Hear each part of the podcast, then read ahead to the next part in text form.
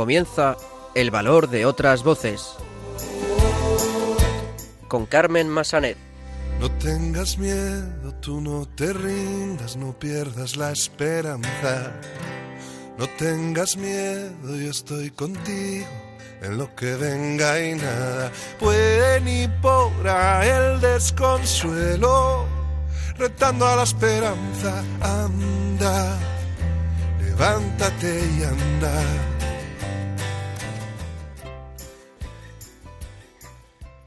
Muy buenas tardes, bienvenidos a una nueva edición de El Valor de otras Voces, el programa de discapacidad de Radio María. Comenzaremos el programa de hoy dando a conocer el trabajo de la Fundación Juan Bonal, creada en el seno de la Congregación de las Hermanas de la Caridad de Santa Ana y que tiene proyectos para atender a personas con discapacidad en distintos países.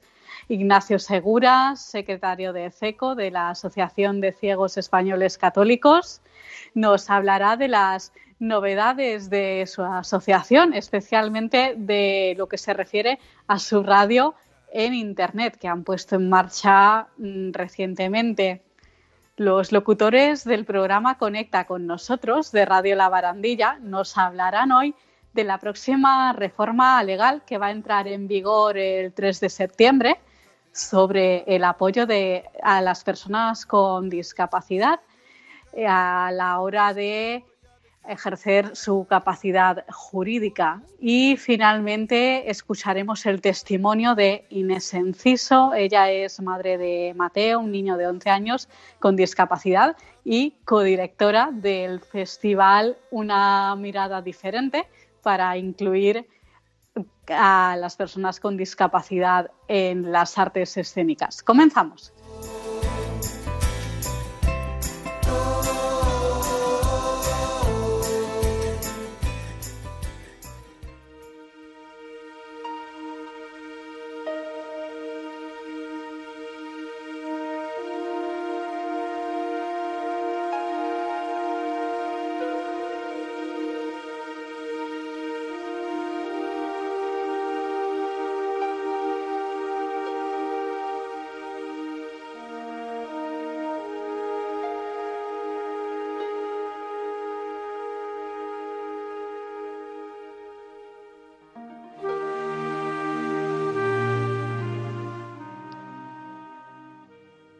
Pues como adelantábamos en nuestro sumario, vamos a empezar el programa de hoy dando a conocer el trabajo de la Fundación Juan Bonal, creada en el seno de la Congregación de las Hermanas de la Caridad de Santana, que tiene proyectos con discapacidad en varios proyectos para atender a personas con discapacidad en varios países. Para saber algo más sobre esta fundación, tenemos a su director de marketing, Luis López. Muy buenas tardes, Luis. Hola Carmen, buenas tardes. Hola a todos, ¿qué tal? Muy bien, nos alegramos de tenerte con nosotros en el programa. Cuéntanos, ¿por qué se crea la Fundación Juan Bonal? ¿Con qué objetivo? Bueno, pues las Hermanas de la Caridad de Santana tienen aproximadamente 300 centros de atención a, a personas, eh, a escolares, a personas mayores, en todo el mundo. Cuatro de estos centros son dedicados a la, atención de personas con discapacidad. Las hermanas crean esta fundación con el ánimo de captar recursos para sostener estos centros y a la vez sensibilizar sobre la necesidad que estas personas tienen de atención, de una mirada, de un cariño, de estar, eh, de darles una oportunidad al fin y al cabo, ¿no? Eh, claro, eh, entonces eh, tenéis varios proyectos muy interesantes. cuéntanos un poco cuáles son esos proyectos dedicados a personas con discapacidad, en qué consisten. Pues verás, es un tema apasionante. Son cuatro centros en el mundo tenemos acogidas a más de mil personas con discapacidad. Yo me atrevería a decir que el centro más importante o el centro más grande del mundo dedicado a la discapacidad eh, es el que gestionan las Hermanas de la Caridad de Santana en Manila, en Filipinas. Hay que tener presente que acogemos a 618 chicos y chicas con discapacidad. discapacidades de todo tipo, evidentemente, desde discapacidad visual, parálisis cerebral, tenemos casos de microcefalia, de hidrocefalia, eh, casos muy complejos que de alguna manera la sociedad en otros lugares del mundo no es tan, digamos, tan atenta como lo puede ser en España, ¿no? Eh, en estos países las personas que tienen discapacidad sencillamente sobran. O como nos contaba la hermana Sabita en la última visita que hicimos hace un par de años a El Sigaches, a este centro de Manila, en muchos casos cogen a estos chiquillos, les cortan un brazo, me perdonaréis la brusquedad del tema, les cortan un brazo, los dejan pidiendo en una esquina y pues bueno, a merced del mejor postor, ¿no? Eh, eh, la verdad es que la realidad es muy, muy dura por allí. Luego tenemos otro centro en México que atiende a, señoritas con discapacidad. Eh, la más mayor tiene 65 años, es síndrome de Down. Tenemos otro centro en Nicaragua especializado en la atención a chicos y chicas sordomudos, que ahora está también con el tema de discapacidad visual y autismo, se están dando muchos casos de autismo. En la India, eh, Madhurya Bhuban, en la zona de, de Ahmedabad, allí eh, tenemos dos centros también dedicados a estos chiquillos y, y, bueno, pues es digamos un proyecto de corazón, ¿no? Porque son los proyectos más complejos y que tener presente nosotros tenemos chicos y chicas que llevamos a la escuela desde chiquititos para que ellos tengan una oportunidad de futuro y bueno, pues eh, con un programa de apadrinamientos estos chicos y chicas comunican con sus padrinos, tienen una oportunidad y acaban pues estudiando medicina, eh, enfermería o, cualquier arte o oficio, ¿no? Pues electricidad, carpintería, etcétera, etcétera. Y tienen una salida y un futuro no solamente para ellos, sino también para la comunidad. Pero claro, cuando te encuentras con el apadrinamiento de, un chico o una chica con discapacidad, ahí nace un verdadero amor, ¿no? Porque es como dicen las hermanas, es entregar algo que, que posiblemente de esa persona mm, difícilmente vas a tener respuesta, aunque un día tú puedas ir a visitarlo, porque somos una misión abierta que, que permite a sus padrinos ir a ver a estos chiquillos, ¿no? Pero es un verdadero gesto de amor y bueno, sobre este tema hay mil historias, ¿no? Porque en estos 21 años de vida y recorrido que lleva la Fundación Famonal, sí. pues te puedes imaginar todo lo que se ha hecho, ¿no?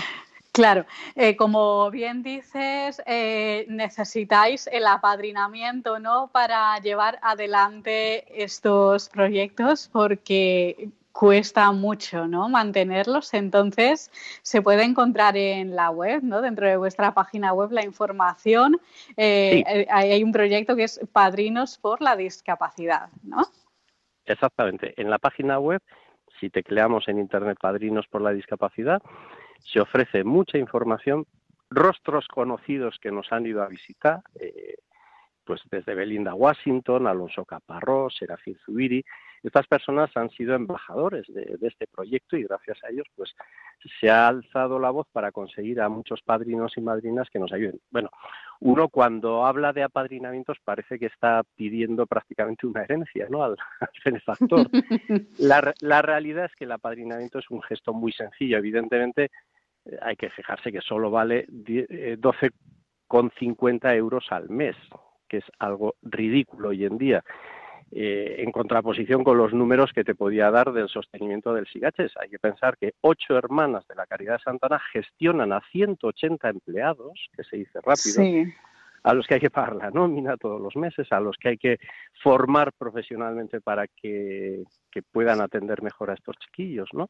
Y las cifras, pues para que os hagáis una idea, pues estamos hablando igual de 30.000 euros al mes en medicamentos porque son casos complejos. Bueno, pues con, con estas sencillas ayudas, eh, las hermanas son capaces de coger un euro de un lado y de otro, lo estiran y hacen maravillas con ello, con, con, ese dinero y bueno, pues evidentemente eh, no está solo en la parte económica el tema, ¿no? Sino que uno piensa que a veces está, eh, va al mundo a salvarlo, va a ayudar, yo voy a padrinar, yo voy a ayudar a este niño y la realidad con el tiempo es que cuántos padres no nos han dicho que son ellos los que verdaderamente se han sentido ayudados por, por tener esta oportunidad de ofrecer su amor ¿no? y, recibir pues una compensación que igual no es presente en este mundo, pero bueno, yo suelo decir que el día de mañana estos angelitos te abrirán las puertas del cielo, ¿no? Claro, tú tienes una relación muy especial con la discapacidad, ¿no? Tienes una hija con síndrome de Down. Claro, ¿esta relación tan personal te ha hecho implicarte más a ti? ¿Has eh, puesto estos proyectos en marcha por esto? O, bueno, cuéntanos un poco. Claro, como decía, pues en la Fundación trabajamos desde la escolarización, centros de atención a ancianos, colegios, tenemos muchos colegios en el mundo, eh, centros de salud, eh, si echamos la mirada a Venezuela, pues para qué te voy a decir más, ¿no? Lo, que tenemos ahí sosteniendo desde las fronteras de Colombia y Ecuador.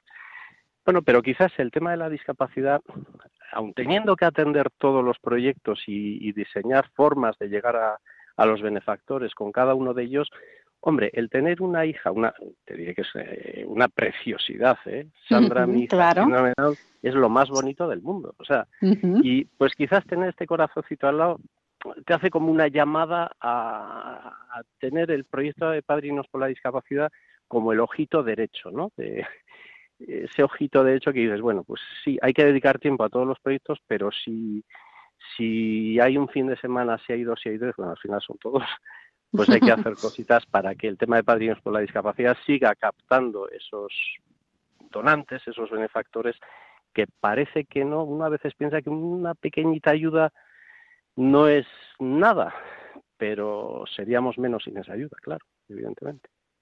¿Alguna anécdota en especial que te haya impactado de estos proyectos? Mira, hay muchísimas anécdotas, pero eh, yo tengo pues una con muchísimo recuerdo. Eh, nosotros teníamos en este centro de Filipinas un niño que se llamaba Gerard. Gerard nace en la bahía de Manila, en una zona de pescadores muy pobre, para que os hagáis una idea, la familia pues duerme en los nichos de los cementerios, o sea, son pobrísimos. Y nació un chiquillo llamado Gerard que tenía una cabeza pues descomunal, el pobre, ¿no? una hidrocefalia tremenda los padres vieron que no podían hacer nada con ese niño y bueno, pues se hablaba pues de tirarlo, de, lo que fuera, ¿no? Y al final la madre convence, escriben una carta, van con un mini taxi de estos, un triciclo, al hospital universitario de Manila, lo entregan. Los doctores dicen que este niño no tiene ninguna oportunidad, que la hidrocefalia que tiene y otras patologías se lo van a llevar en una semana o diez días. Y bueno, pues las hermanas de Santana dicen a través del gobierno que todos los centros que reciban a uno de estos chicos que es para ellas. Bueno, pues inmediatamente se lleva al niño al centro del Sigaches y la hermana Sabita pues empieza a atenderlo, se desvive, los médicos del centro pues empiezan a atenderlo. Y yo le conozco al poco de, entrar, eh, en el 2004 creo que fue, y yo recuerdo que yo le hablaba, le hacía carantoñas en la cara y el chiquillo se reía, ¿no? Pero se reía pues eh, como buenamente podía, porque la verdad es que la enfermedad que tenía era grave. Al siguiente viaje que hice, tardé pues como tres años, a los tres años, yo hablaba y con solo hablar el chiquillo ya se emocionaba, me reconocía la voz porque tenía, no, no veía al pobrecito, y le hacía las carantoñas que él ya buscaba con la mano, recordar ese momento. Y así hasta que en el año 2018 viajé con Javier Solano, que hicimos un proyecto muy bonito de eh, simular el recorrido del encierro eh, haciendo un recorrido por la solidaridad del encierro de Pamplona. Javier Solano es quien presenta los encierros de San Fermín en Pamplona. Y llegamos allí y fue el mes de abril, las hermanas pues comentaron que no me habían querido decir nada, pero que en enero había fallecido Gerard, ¿no? Bueno, pues este chiquillo que iba a tener una semana pues, pues, pues vivió 15 años. Entonces, estas cosas al final eh, son las que hacen que dice, bueno, pues hay que apostar y hay que seguir con ello, ¿no? Claro. ¿Contáis con ¿eh? voluntarios? ¿Contáis con voluntarios para hacer vuestro trabajo? Sí, tenemos muchísimas personas que han viajado a muchos países. Se requiere una, una formación que ya en la fundación se, se especifica y a partir de ahí, pues ahí tenemos voluntarios que han estado eh, un mes de vacaciones, pues por ejemplo, en un hospital de la India, o por ejemplo, tenemos una pareja hace poquito que se ha pegado un año, ha dicho, bueno, pues si no lo hacemos este año, ¿cuándo lo vamos a hacer? Y se han ido a la zona de Uribia, que es frontera Colombia-Venezuela, a un proyecto que estamos echando a andar para atención a, niños y niñas que, vienen pues de, de Venezuela, ¿no? Hemos creado otro comedor muy interesante en la frontera de, de Colombia con Ecuador, que también recibe a estos chicos, y ahí también tenemos un equipo de voluntariado. Cada año viajan varias personas, claro, hay que tener en cuenta que estos dos últimos años eh, hemos intentado ser prudentes limitando los viajes para, pues eso, por, por la situación. Hay que tener en cuenta que, por ejemplo, en la India eh, la pandemia estaba hasta hace poco totalmente descontrolada y cercano a nuestros centros pues estaban las piras de, incineración, ¿no? Eh, o sea, que, impone bastante. Pero bueno, esto pasará eh, y, y, felices de atender a voluntarios, felices de tener padrinos, felices de que los padrinos quieran viajar a conocer a sus ahijados y, si pueden o si no pueden, esos lazos de amor son, son para siempre, ¿no? ¿Qué, le pides? ¿Qué les pedís a esas personas que quieran ser voluntarios con vosotros? ¿Qué se les pide? Pues... pues ¿Qué requisito concreto o requisitos? bueno, pues pues según, claro, depende del país al que van a viajar, ¿no? Por ejemplo, si va a ser a la India o a Filipinas o a Papua Nueva Guinea, o a Ghana, pues se les pide que, manejen el inglés. Luego se les pide una formación, porque pueden ir a hacer refuerzos escolares a, a, pues a, colegios, ¿no? Pues que sean profesores o que sean enfermeras o enfermeros o que sean médicos. Tenemos un hospital en el sur de la India que fue inaugurado cuando el tsunami, que recibe voluntariado sobre todo un equipo de Barcelona. Pero es un equipo de médicos que han hecho causa común y, y van a atender pues a, a los enfermos. Luego tenemos también otros doctores que se han desplazado a, a Ghana y Costa de Marfil por el tema de, la vista, ¿no? Allí hay muchísimos desprendimientos de retina. Claro, cada, cada caso se estudia por separado. Al final nosotros recogemos eh, la inquietud de una persona y como tenemos tantas opciones, seguro que en algún sitio puede, puede hacer su voluntariado y claro, también va a depender del tiempo que quiera estar o, o sea, son muchas variables. ¿eh? Hay que cada caso se estudia por separado, pero yo animo a todo el que quiera vivir esta magnífica experiencia que nos escriba. Sí, danos los datos de contacto para esas personas que quieran contactar con vosotros. Vale, pues mira, como yo estoy castigo sin vacaciones, os voy a dar los míos. y así, y así yo ya canalizaré a un sitio u otro lo que proceda. Correo electrónico luis.lópez sí. arroba fundacionjuanbonal.org. Repítelo. Luis.lópez arroba fundacionjuanbonal.org. Sí. Teléfono 643 717 949. Perfecto, pues nos quedamos con esos datos de contacto. En cualquier caso, también cuando nos escriban al correo del programa se los podemos eh, reenviar a nuestros oyentes. Pues eh, Luis López, director de marketing de la Fundación Juan Bonal, muchísimas gracias por estar con nosotros. Un millón de gracias a vosotros y a seguir luchando por, por este tema tan apasionante que que siempre tiene recompensa. Un abrazo. Un fuerte abrazo.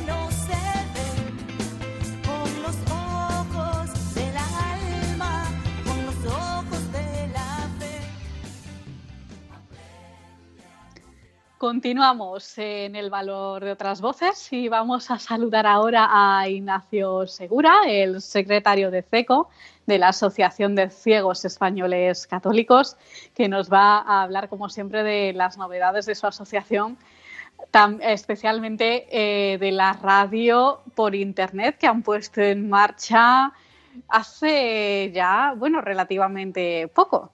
Ignacio, muy buenas tardes. Muy buena. Además, hoy desde el camino, yendo para el camino de Santiago. Yendo para el camino de Santiago, ¿qué tal? ¿Cómo lo llevas? Pues, con calor. claro que sí. Eh, a ver, ¿qué, ganas, ¿no? De ponerse con estos calores a hacer el camino de Santiago, madre mía. Espero que conforme vayamos subiendo en Galicia haga menos calor, pero pues desgracia hace calor. ¿Qué vamos a decir? También estamos en verano, ¿eh? Si esto fuera invierno y esta temperatura, me preocuparía mucho. Pero bueno, es lo que hay. Pues lo que es la radio en sí, como tú estabas comentando, llevamos desde el 14 de enero de este año. Pero realmente este proyecto, porque las cosas no salen cuando uno quiere, ni como uno quiere, ni cuando uno quiere. Llevamos desde 2014. Sí. y empezamos con un, programa que todos conocemos que se llama Skype, pero este programa era inaccesible para nosotros, dependíamos totalmente de que una persona vidente estuviera, que no estuviera, bastante jaleo. Entonces, claro, en 2014, eh, eh, a, raíz de las reuniones periódicas que hacéis por este programa, por Skype, es mm, cuando se va fraguando un poquito este proyecto, cuando se empieza a fraguar el, proyecto, pero en Skype no se podía hacer y además, ya te digo, era inaccesible. Y entonces, pues estuvimos buscando y en el 2017, pues apareció este programa que se llama Tintón y desde aquí, además de que podemos mantener nuestra, vamos a decir, entre palabras, eh, independencia con respecto a que si queremos hacer una reunión fuera de la sala de radio no pasa ningún problema, pero aquí ya sí se podía utilizar la radio. Y entonces pues estuvimos empezando a, hacer pruebecitas, hacer de todo, y el 14 de enero del 2020 comenzamos en sí a emitir ya por primera vez por radio. Claro, el 14 de enero del año pasado, ¿no? Del año en que empezó toda la pandemia y todo esto. me he equivocado en el año, 2021, este año. Ah, e, este, este año, 2021, entonces. Ajá, muy bien. La pandemia fue cuando estuvimos haciendo pruebas y cuando se amplió mucho más la oferta que hacíamos a la gente. Es decir, no solamente hacíamos, antiguamente se hacía una reunión al mes, ya se empezaron quincenales, se empezó a rezar el rosario, y todo fue empezando a fraguarse. Y en el 2021, el 14 de enero, fue cuando pudimos realizar este proyecto. Y bueno, a día, de, hoy, pues mm, hoy, lo que se puede decir hoy, pues quien hubiera querido a las 9 de la mañana hubiera podido escuchar una meditación. A las 11, el Rosario con el Papa, Juan Pablo II, Conexión con el Cielo. A las 12, el Ángelus, y después a las 3 la coronilla de Divina Misericordia y a las 4 unas meditaciones de un padre mexicano bajísimo que se llama el padre Ricardo. A las 5 es la única emisión que ahora mismo en verano hay en directo, que es el Jesús del Rosario. Y luego por la noche, dependiendo de cada día, pues hoy por ejemplo toca reposiciones de verano del programa Ciego del Mundo. Los jueves estamos teniendo una peregrinación virtual a Tierra Santa los miércoles estamos recordando todos los temas que hemos dado sobre el credo. Los martes, por ejemplo, las conferencias y los lunes la historia de la historia. O sea, estáis reponiendo un poquito, recordando pues las formaciones y las reuniones que se han tenido. En, este caso, todos los a las 10 de la noche, todo esto que he dicho, a las 10 de la noche, y todo es grabado. Porque claro, luego estando la gente de vacaciones y ya sin la pandemia en sí, porque el año pasado sí estuvimos, sin, aunque no era grabando, haciendo tertulia y todo, todos los días. Pero ya este año eso vimos que no era necesario y para estar dos ratos pues nos quedamos medio y ya estamos. Claro, y cualquiera que no tenga este programa, Team Talk, eh, cualquier oyente que ahora esté escuchando esta entrevista puede conectarse a la radio. sí, se puede conectar a través de FM pone Radio Seco en la, en la sección de Zaragoza y ahí está la radio. O bien se mete en la página de internet de Seco, www.cegoscatólicos.es, y encuentra un enlace que le conecta directamente con la radio. Porque vamos, la radio no es una radio privada, sino una radio pues, para prestar un servicio a todo el mundo. Claro, muy bien. Eh, ¿Podemos hablar ya un poquito de los nuevos proyectos para el curso que viene? ¿Nos puedes pues adelantar algo? Con, respecto a la radio, eh, vamos a mm, hacer a las 8, a las 11 y a las 8 de la tarde el resto del rosario y el de las 5 que se mantiene en directo. Y de esa manera se los cuatro misterios del rosario. Luego, a las 10 de la mañana de todos los días, vamos a utilizar, no han dado permiso Radio María, lo cual es de agradecer, el catecismo de José Ignacio Munillo, que de José Ignacio Munilla, que tuvo tantísima eh, aceptación en Radio María. Nosotros lo vamos a repetir del número uno hasta que cuando acabemos, porque son mil y pico programas. Y fuera de lo que es la radio, ¿nos puedes adelantar alguna cosita de lo que tengáis previsto? Pues fuera de la radio tenemos pocas cosas previstas porque esta pandemia nos está haciendo la Pascua bien hecha.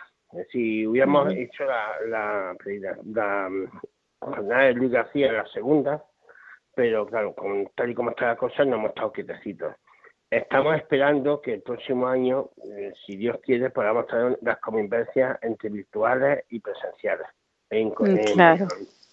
Pero es que todos estamos dependiendo, porque hasta las mismas reuniones de, la, de las diferentes comunidades de seco dependen primero del lugar donde se reúnen, porque claro, el lugar hay unos que están poniendo unas trabas, otros no están poniendo trabas, otros pondrán trabas y no se sabe.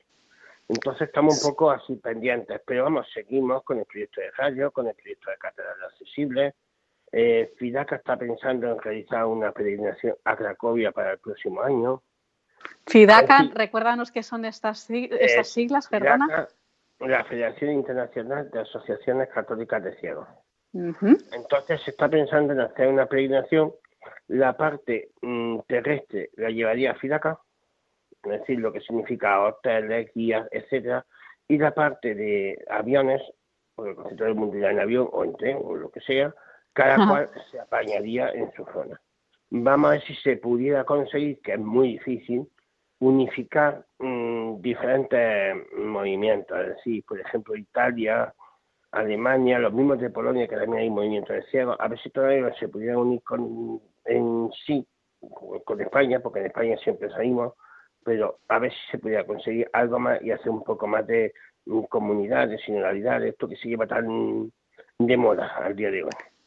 Perfecto, pues para finalizar eh, vamos a recordar tus datos de contacto, un teléfono y un correo para aquellos que quieran obtener más información. Vale, pues mira, el correo de SECO es secretaria arroba Repito, secretaria arroba seco.org.es. Y el teléfono cooperativo es el 64 643 11 40 22. Lo repito, 643 11 40 22. Y el mío personal, 627 38 13 96. Muy bien, Ignacio Segura, secretario de CECO de la Asociación de Ciegos Españoles Católicos. Muchísimas gracias, ha sido un pues placer, como siempre. Gracias y ten cuidado al salir que los bombones se derriten en las calles. un abrazo, hasta luego. Hasta luego.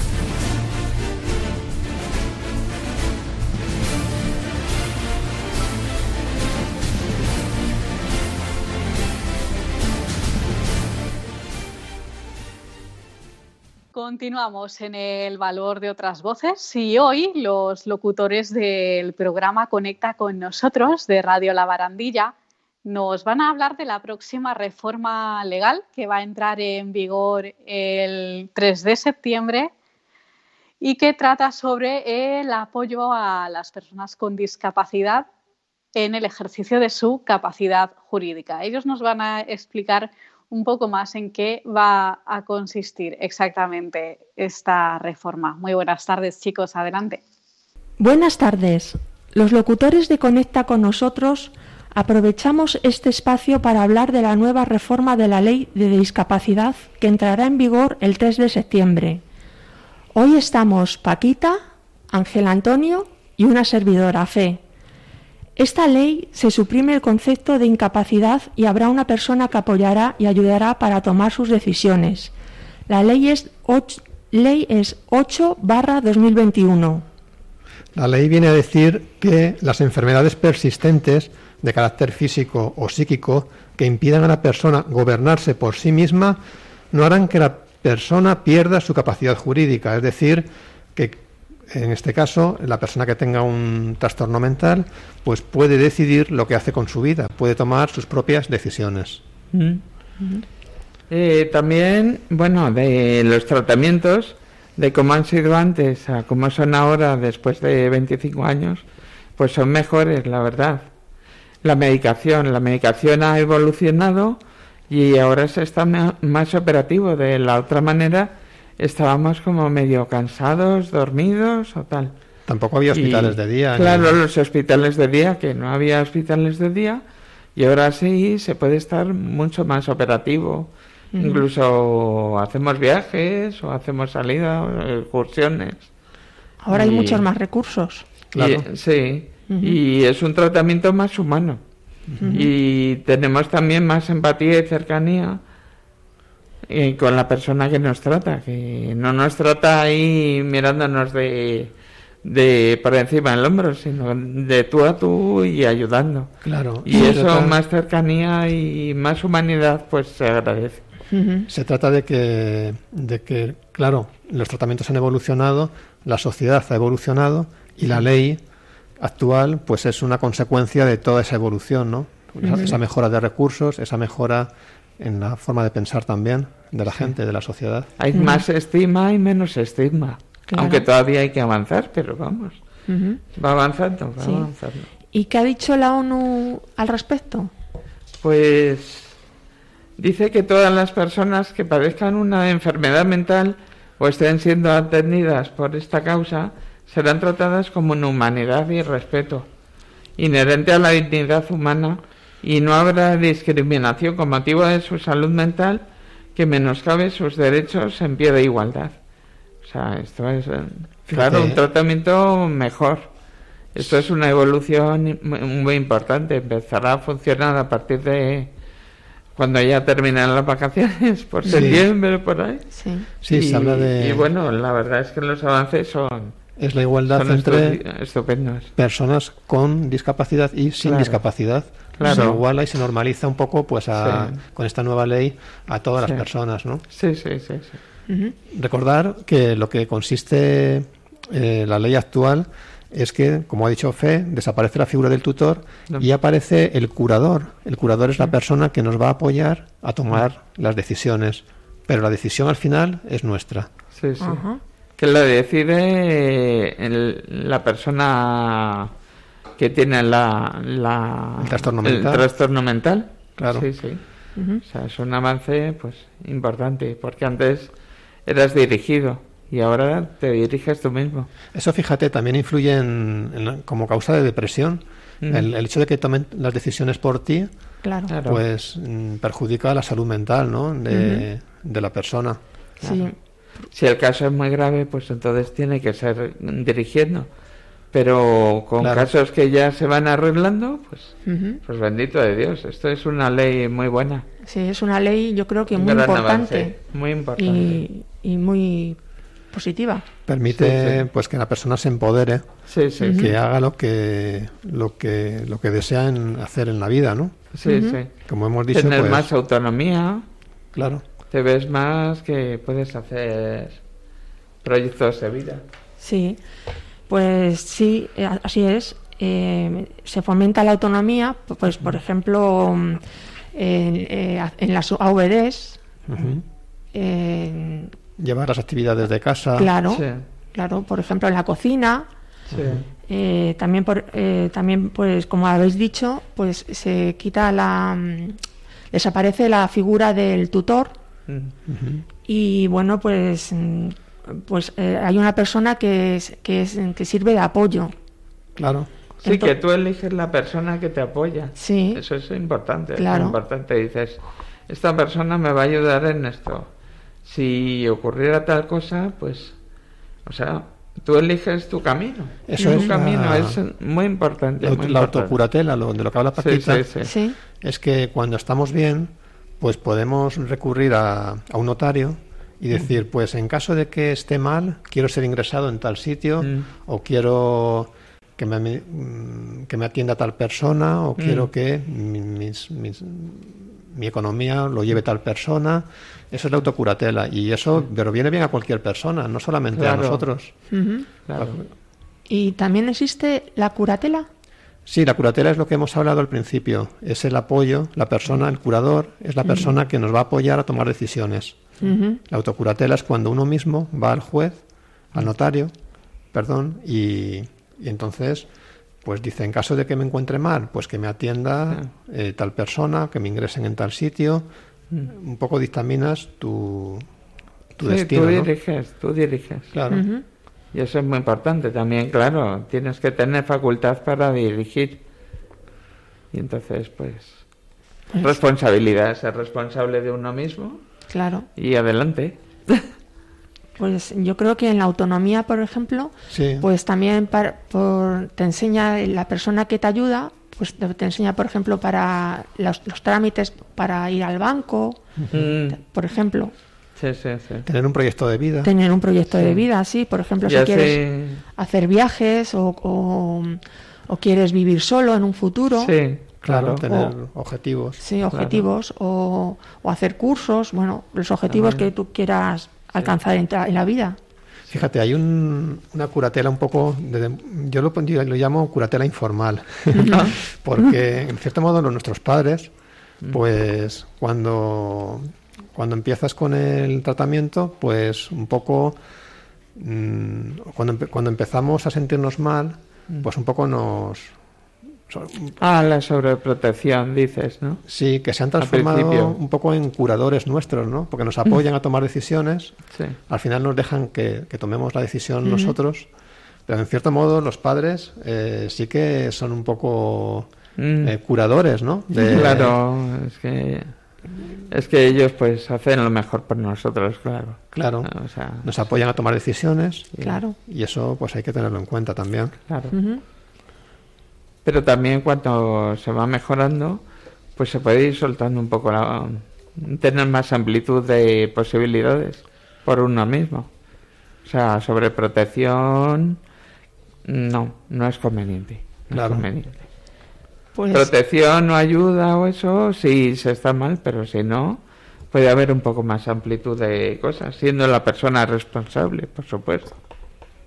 Es que si, si nos sobre- sobreprotegen demasiado, pues va, va- va a pasar que vamos a ser como niños pequeños, yo creo. Claro. Claro, sí, era lo que pasaba an- antes. Antes, sí. cuando con la antigua ley, pues pues cuando te representaba el tutor y tomaba las decisiones por ti, pues éramos como niños jurídicos, ¿no? Desde el punto de vista. Sí. jurídico, no podíamos mm, tomar, Tomar decisión. decisión. jurídica ni nada, ¿no? Sí, Eh, pues es- me parece que es una ley muy importante, ¿no? sí. Porque fomenta la igualdad y, bueno, pues muy importante. Decir A mí que- me, sí. me gusta mucho esta ley nueva de discapacidad porque es un avance y para nuestro colectivo y, y bueno, nos va a ayudar muchísimo. En el caso de- del trastorno mental grave. En el caso del trastorno mental grave, como, Mm. como es la esquizofrenia, o lo que me pasa a mí, por ejemplo, ¿no? Pues mm, en mi caso la tengo muy atenuada, Mm. mm, prácticamente en remisión. Y, Ya. y claro, mm, no, me hace- no me haría falta, mm, lo digo tutor, sino eh, en, Algún en caso de que consejo, fuese algún apoyo, algún apoyo, claro. Pero- ¿Por qué lo digo? Porque en los casos de trastorno mental grave, una persona que tiene una esquizofrenia muy grave, muy aguda, pues. Claro. sí que sí que sigue siendo necesario pues la representación, ¿no? Porque no puedes tomar tus decisiones. Claro. Pero cuando el trastorno mm, está Va minorando. va minorando, Pues pues el apoyo me parece fenomenal. También que seas responsable de tomarte las cosas que te han mandado y bien, claro. Claro, la medicación. Si se va haciendo bien los pasos, pues entonces, lo que he dicho antes, que no es lo mismo la medicación de hace 25 años a la que hay ahora. Claro. es que ahora se puede estar más operativo y, y te sientes mejor y te ven mejor. Sí, es Y tienes más posibilidades. Y luego también están saliendo más posibilidades de trabajo y... bueno, ha- que ha ha evolucionado mucho la medicina. Bueno, pues esperamos que esta ley sea beneficiosa y positiva y nos sirva de ayuda. Muchas gracias a, a- a todos por vuestra atención y en el próximo programa más. Más.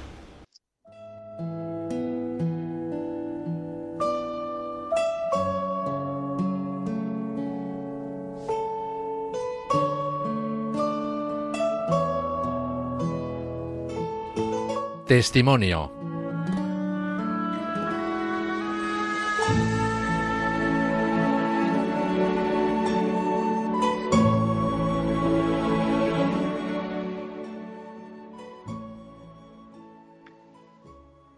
Continuamos en el valor de otras voces y vamos a escuchar ahora el testimonio de Inés Enciso. Ella es madre de Mateo, un niño de 11 años con discapacidad intelectual y también codirectora del Festival de Teatro Una Mirada Diferente que promueve la inclusión de las personas con discapacidad en el mundo del teatro. Y también eh, está poniendo en marcha un nuevo proyecto dirigido a pacientes neurológicos del Hospital Niño Jesús de Madrid, que eh, más adelante le vamos a preguntar por él. Muy buenas tardes, Inés, ¿cómo estás? Buenas tardes, encantada de estar con vosotros. Pues un placer para nosotros también. Exactamente, ¿cuál es la discapacidad de Mateo? Bueno, tiene una alteración genética que todavía no han sido capaces de encontrar, porque aunque es verdad que médicamente hemos avanzado mucho, eh, sobre todo en, la, en el tema de, la, del- de los análisis genéticos, pero por desgracia no hemos encontrado todavía cuál es el gen exacto que tiene Mateo alterado y eso le provoca, pues, sobre todo una discapacidad intelectual severa y también, pues, algunos problemas de movilidad, epilepsia, en fin, un completo, digamos. Puede hablar, ¿eh? No, no se comunica. No tiene Ya. lenguaje ni, ni verbal ni, ni de signos. Es durante el embarazo es cuando os dicen que algo no funciona, ¿no? A los ocho meses de embarazo, ¿qué os dice la ginecóloga? ¿Qué os comenta? Nos hicieron una ecografía de revisión en la semana 32 y entonces ahí de repente nos dijeron que había una serie de malformaciones en las estructuras del cerebro y, y en otras partes pues tenía arteria umbilical un- única, fémur corto, en fin, una serie de malformaciones que indicaban que, que había ahí un trastorno seguramente de origen genético, pero, pero severo, que iba a dificultar mucho su desarrollo. Sí, fue un, un último mes de embarazo, la verdad que, que terrible, porque no, no sabíamos a qué nos enfrentábamos el, el día del día del parto, claro. Claro, cuando recibes eh, el diagnóstico o cuando sabes lo que le ocurre a Mateo, ¿cuál es la primera reacción? Bueno, te invade el miedo, claro, esa sensación de que no sabes si vas a ser capaz de, claro, te quedas embarazada con toda la ilusión del mundo y pensando que tu hijo no va a tener ningún problema al nacer y de repente te encuentras rodeada de médicos, de eh, palabras que no terminas de entender, utilizando medicaciones que no sabes si, si estás haciendo bien, en fin, de repente te encuentras en un mundo que, que es muy complejo y que por supuesto no esperabas. Entonces la primera reacción es de, de miedo y de, y de inseguridad y de no saber, ¿no? Luego poco a poco pues te vas adaptando a la situación, vas controlándola más tú a ella que ella a ti y al final pues tras un largo proceso llega la aceptación y decir bueno pues eh, eh, mi hijo es así, tiene estas limitaciones, tiene estas otras cosas maravillosas y es con lo que tengo que convivir, claro. ¿Contactas con alguna asociación para que te ayude, te asesore?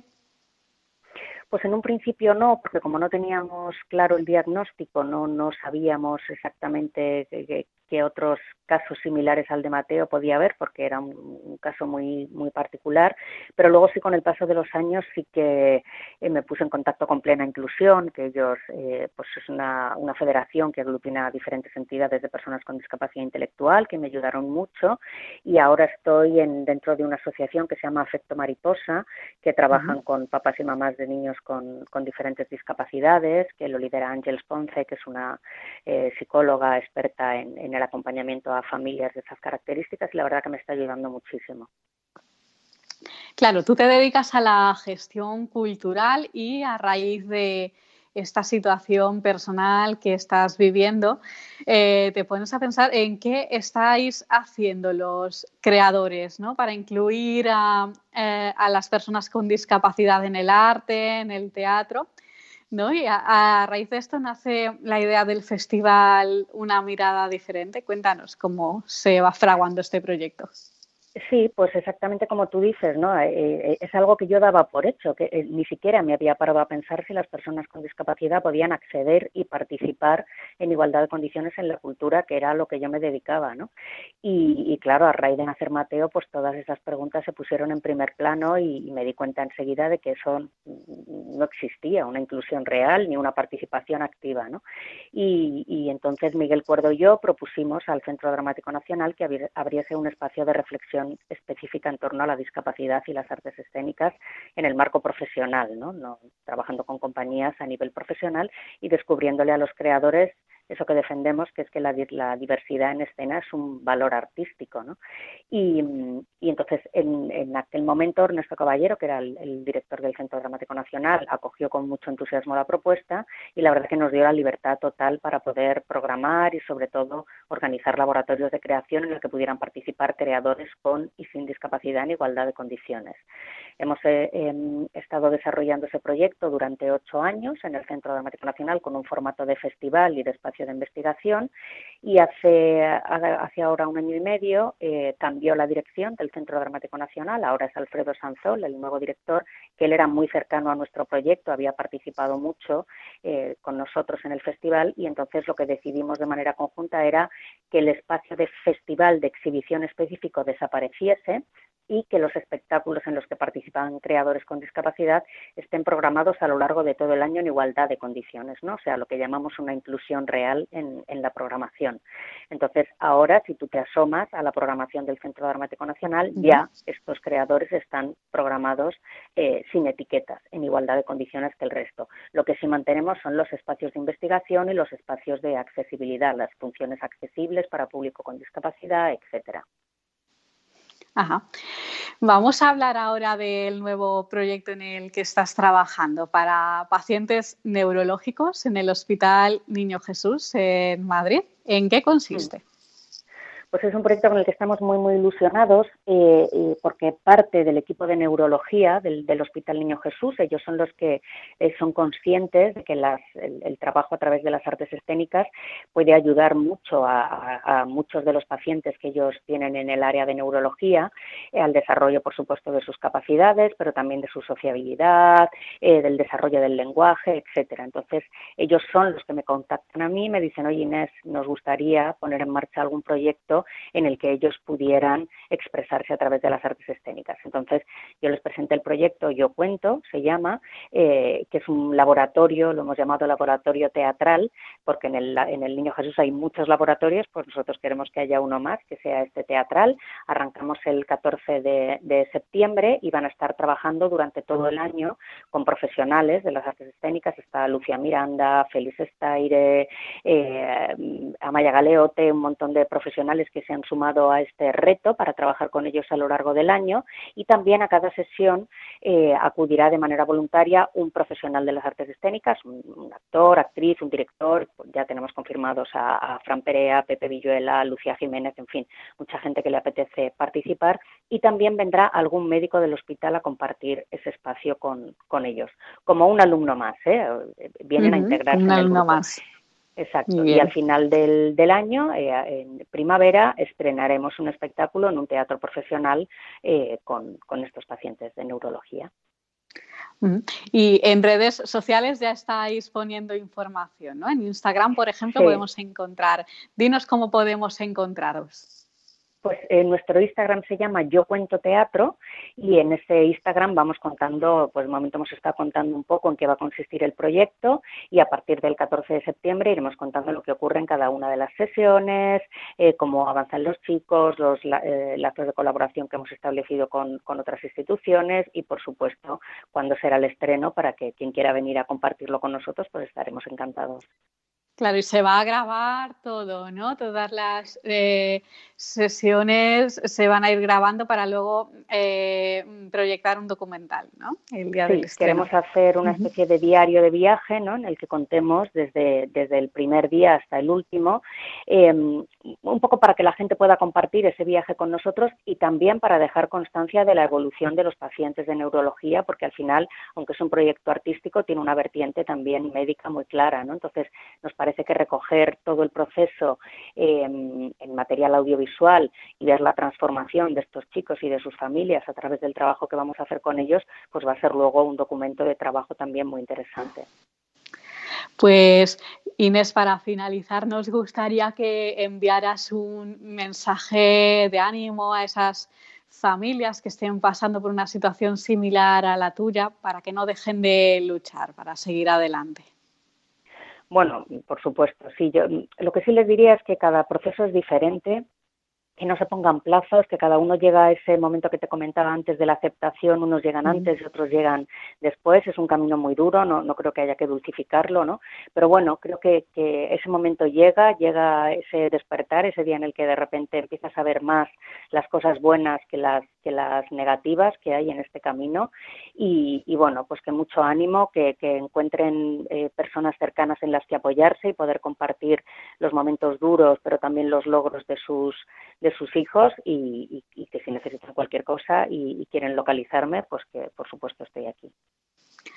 Muy bien, pues Inés Enciso, recordemos, madre de Mateo, un niño de 11 años con discapacidad intelectual, también codirectora del Festival de Teatro Una Mirada Diferente. Muchísimas gracias por compartir tu experiencia personal y profesional con nosotros. Muchísimas gracias a vosotros por invitarme. Un abrazo. Un abrazo fuerte.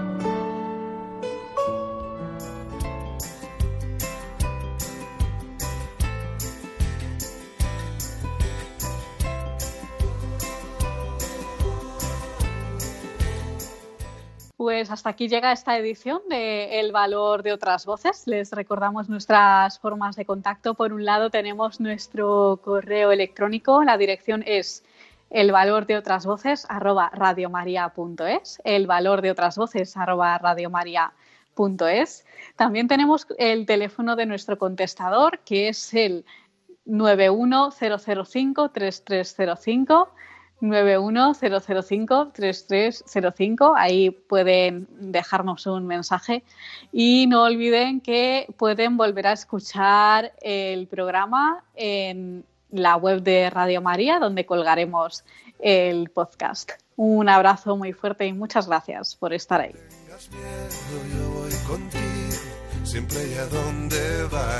No dejes que envejezca un solo sueño cosido alguna almohada. Anda, levántate y anda.